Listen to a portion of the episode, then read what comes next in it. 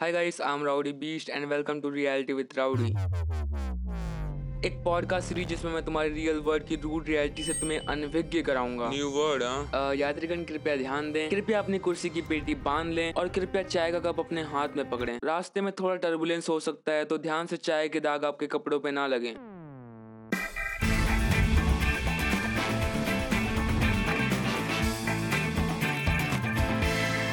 तो बचपन में मेरा जन्म एक मिडिल क्लास फैमिली में हुआ था, इसलिए सैंडविच से दोस्ती बचपन में ही हो गई थी, क्योंकि दब के एक जगह पे जमे रहना कैसा होता है ये मैंने एक सैंडविच को देख के ही सीखा था। इसलिए मैं सोसाइटी के मिडिल क्लास पार्ट को सैंडविच सोसाइटी कहता हूँ। एक मिडिल क्लास फैमिली में पैदा होना एक गेम से कम नहीं होता। तुम्हारा हर अचीवमेंट एक लेवल होता है जो तुम्हें खेलना है। हर चीज पे चील की तरह नजरें रखनी पड़ती है, क्योंकि तुम्हारे पल के झपकते ही तुम्हारा मीट तुम्हारी आंखों से ओझल हो जाएगा।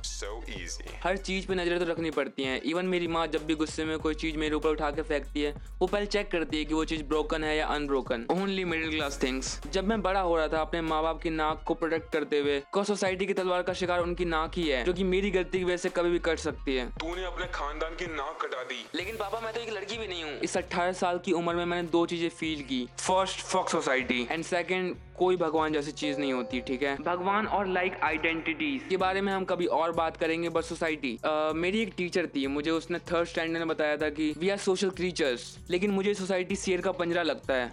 मुझे इस पिंजरे में खाना ही मिलता है, पीने को पानी ही मिलता है, बट कभी कभी लगता है ये पिंजरा मुझे रोक रहा है भागने से। और मुझे मांस पे मरने का भी शौक नहीं है। क्यों, तुझे भी मांस पे मरने का शौक है क्या? बचपन से ही फील किया है, जैसे मैं एक रेस दौड़ रहा हूँ एक दूसरे इंसान को सर्व करने के लिए। सोसाइटी मुझे वो मैन्युफैक्चरिंग कंपनी लगती है जो बच्चों क्रिएटिविटी को काट कर उन्हें रोबोट बनाती है। You are a robot.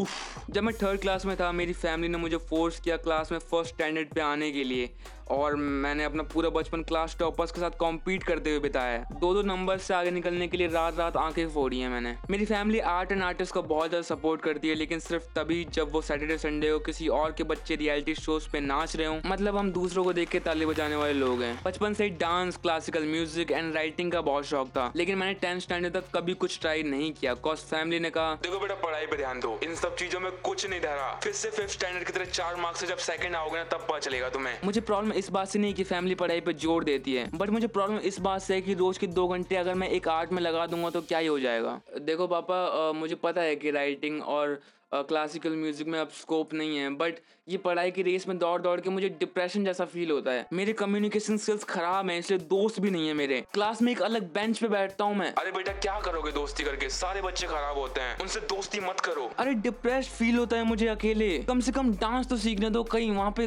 कुछ लोग होंगे, बात करूंगा थोड़ा सा। जो तुम बोल रहे हो ना अपने बारे में, हमें तुमसे ज्यादा फिक्र है तुम्हारे बारे में। तुम्हें क्या लगता है हम तुम्हारे दुश्मन है? ऐसी फालतू चीजों पे ध्यान मत दो, पैसे बर्बाद नहीं करने हैं इस चीजों पे, ठीक है? लेकिन पापा। अरे चुप, जुबान लड़ाओगे अब हमसे। अरे यार, जुबान का।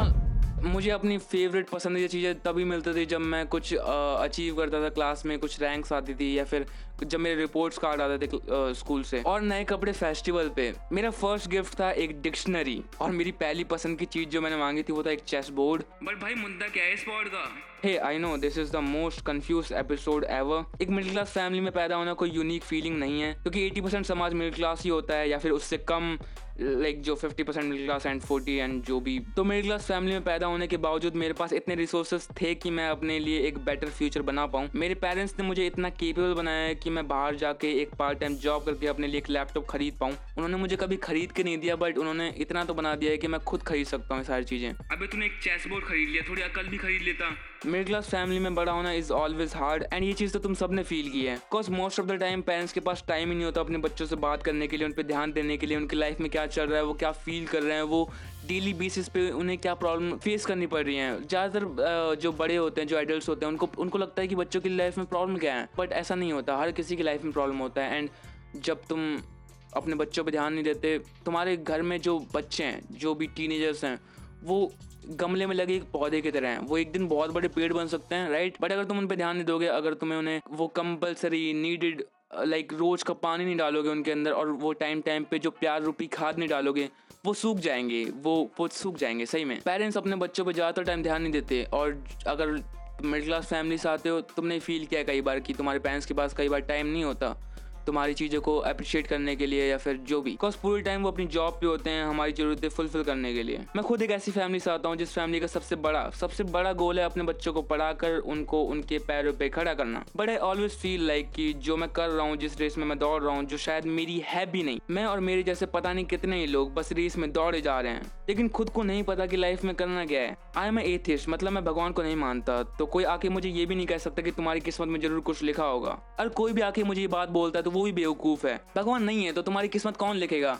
तुम्हारी दूर की वो बुआ जो तुम्हें फक देना चाहती है, वो भी फिजिकली। मुझे राइटिंग का शौक है। स्कूल में एक बार कंपटीशन में मैं जीता था, जो कि राइटिंग कंपटीशन था, तो अपने सोसाइटी की उस स्टोरी के अगेंस्ट जाके, वो स्टोरी जो मेरे माँ बाप की मजबूरी और अधूरे सपने ने और सोसाइटी के मान मर्यादा वाली बुलशिट रूल्स ने मिलकर लिखी है मेरे लिए, उस स्टोरी के अगेंस्ट जाके अपनी स्टोरी लिखनी है मुझे। I have my YouTube channel, Instagram account, Spotify account. मैं यहाँ अपनी क्रिएटिविटी एक्सप्रेस करूंगा और मिलूंगा तुम्हें अगली बार इन्हीं में से किसी एक प्लेटफॉर्म पे। तब तक के लिए राउडी बीच साइनिंग ऑफ। तुमसे तुम्हारे सपने और तुम्हारा पैशन कोई नहीं छीन सकता जब तक तुम खुद गिव अप ना करो।